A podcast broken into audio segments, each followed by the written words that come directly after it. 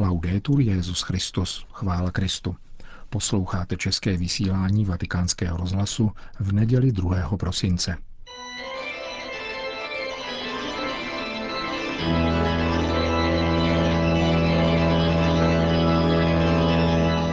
Církev a svět náš nedělní komentář.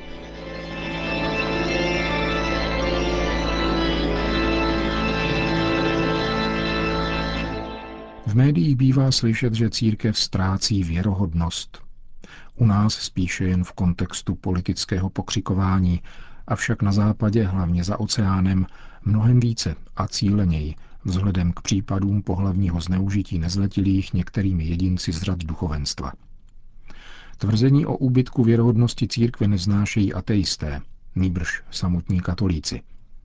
Mluví se o nutnosti vypracovat v církvi důkladné předpisy, jako by snad učení církve v této věci bylo nejasné, na potírání a prevenci zmíněných deliktů.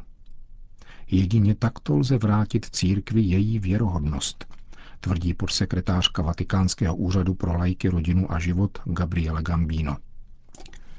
Vzhledem k tomu, že zmíněné delikty může adekvátně trestat pouze rameno světské moci, jak se to nazývalo ve středověku, obrátilo se byrokratické snažení v církvi k údajné prevenci – Předpisy tak mají vytvářet, rozumí se v kostelech a na církevní půdě, bezpečné a zdravé prostředí pro děti a mladistvé. Výsledkem toho jsou například v Irsku cedulky instalované u kropenky v každém kostele, jež oznamují věřícím, kteří se jdou přežehnat svěcenou vodou, že v případě zneužívání se mohou obrátit na uvedené telefonní číslo. Podle podobných předpisů jsou ve Spojených státech děti vychovávány k tomu, aby se ve vztahu ke knězi vyvarovali jakéhokoliv možného dotyku, i když samozřejmě ani nevědí proč. To všechno se děje ve snaze o údajnou obnovu věrohodnosti církve. Zeloti zavádějící podobné předpisy nejenom zcela přehlížejí elementární zkušenost, že žádný vydaný předpis nemůže v žádné instituci zabránit spáchání jakéhokoliv zločinu, ale uniká jim něco mnohem podstatnějšího – totiž význam pojmu věrohodnost ve spojení s církví. Věrohodnost totiž dává církvi jedině a pouze Ježíšovo svědectví, umučení a zmrtvých stání. Z něhož ji čerpá jako Kristovo mystické tělo. Nezávisí ani na svědcích a tím méně pak na morálním kreditu církevních představitelů, nemluvě o předpisech, které mohou vydávat. Krátce řečeno, církvi hrozí duchovní zesvědčení, před nímž František od samotného počátku svého pontifikátu soustavně varuje. Tato hrozba spočívá v možnosti předefinování její podstaty čistě technokratickou cestou. Ve hře je víra v církev, tedy v božský původ její autority. Mohlo by se totiž stát, že oprávnění církevní představitelé tuto nikoli svoji instituci svěří pod dohled jiné instance, v níž by měl rozhodující moc někdo jiný, než ti, kdo jsou svátostnou konsekrací pověření jejím řízením, čili biskupové v čele s tím římským.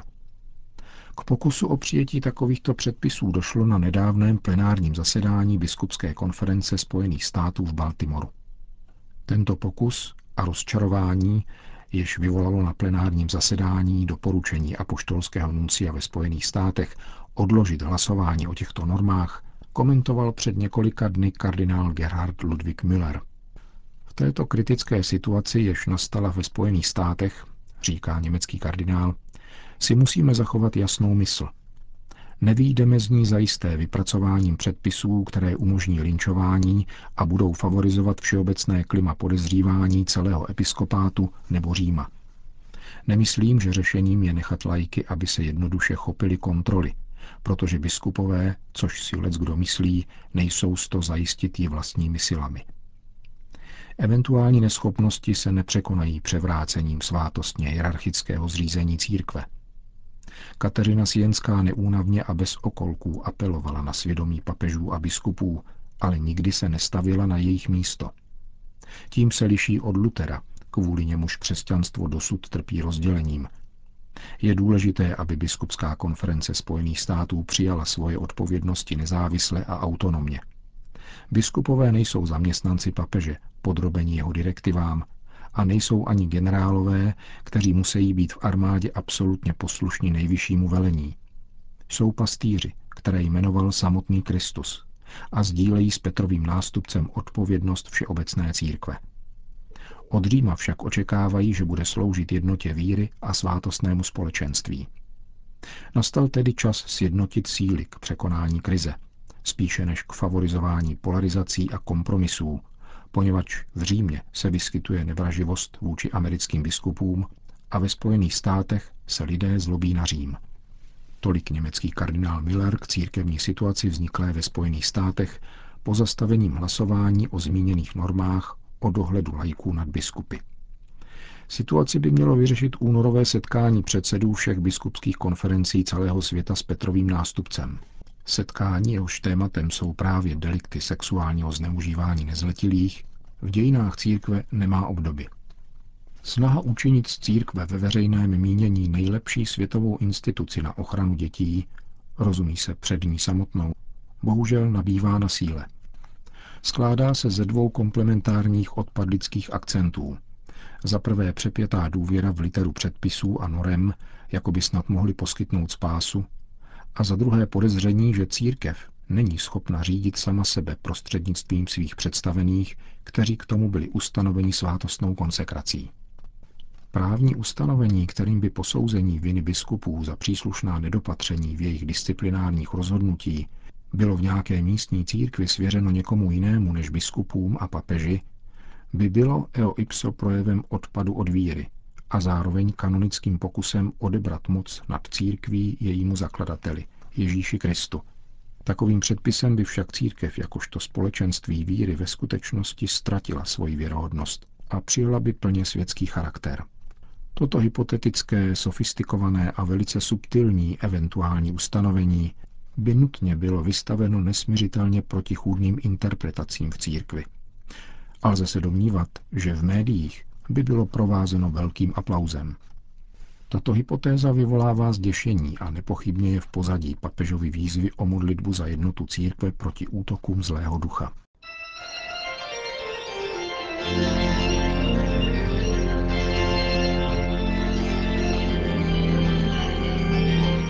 To byl náš komentář Církev a svět.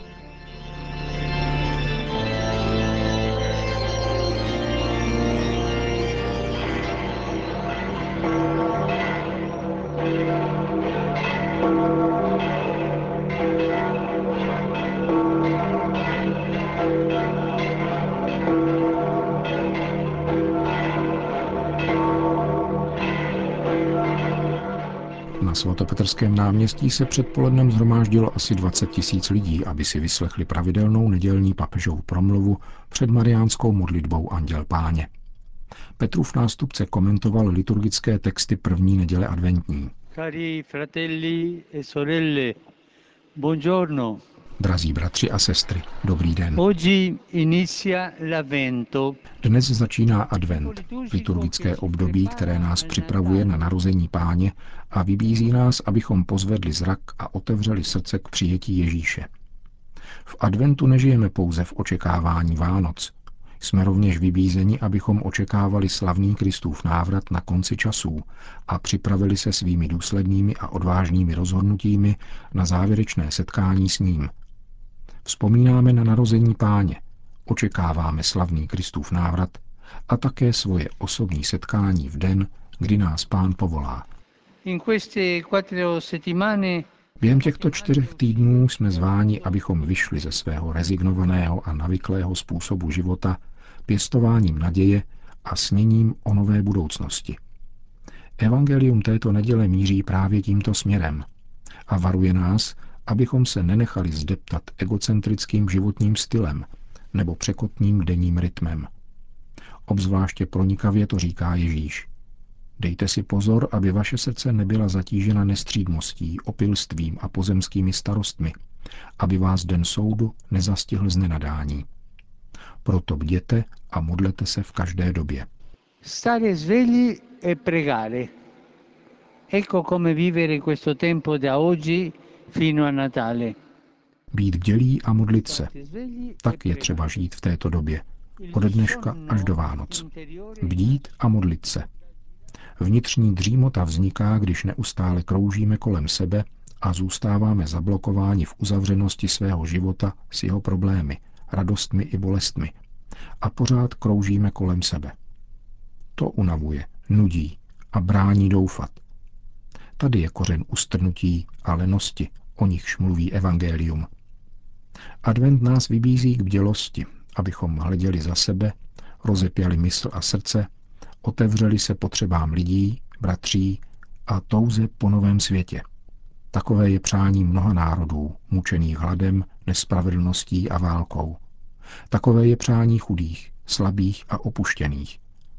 Tento čas je vhodný k tomu, abychom otevřeli svá srdce a kladli si konkrétní otázky týkající se toho, jak a pro koho žijeme. Secondo atteggiamento per vivere bene il tempo dell'attesa del Signore è quello della preghiera. Druhým postojem, jak dobře žít tuto dobu čekání na pána, je modlitba. Vzpřimte se a zdvihněte hlavu, protože se blíží vaše vykoupení. Připomíná Lukášovo evangelium. Je třeba se vzpřímit a modlit se, pozvednout své myšlenky a srdce k vracejícímu se Ježíši. Stojíme, když něco či někoho očekáváme. My očekáváme Ježíše a chceme na něho čekat v modlitbě, která se úzce pojí s bdělostí. Modlit se, čekat na Ježíše, otevřít se druhým, bdít a nikoli se uzavírat do sebe. Myslíme-li však na Vánoce konzumisticky, díváme se, co koupit, aby se mohlo dělat to či ono, vidíme světský svátek a Ježíš projde a nepotkáme jej. My očekáváme a chceme očekávat Ježíše v modlitbě, která se úzce pojí s bdělostí.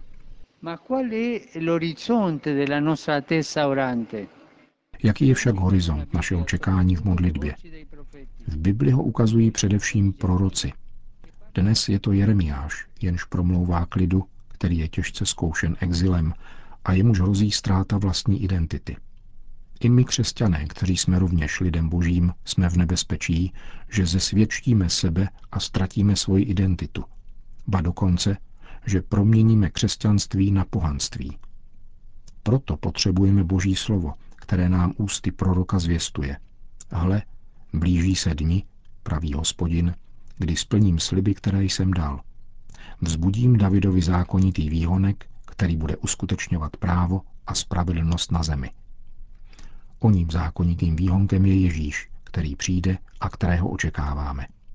La Vergine Maria, che ci porta Gesù.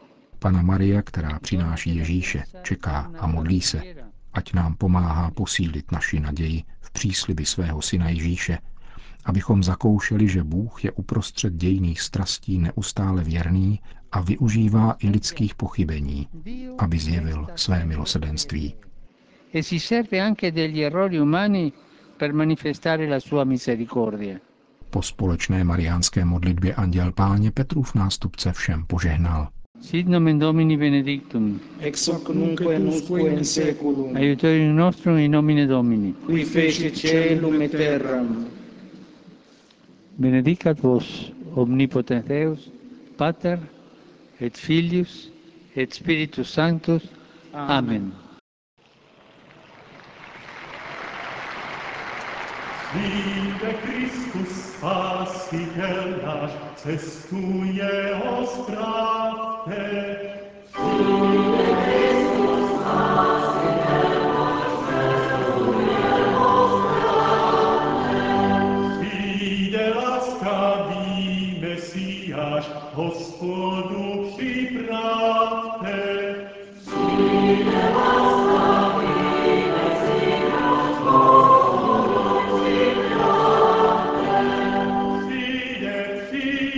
Končíme české vysílání vatikánského zhlasu.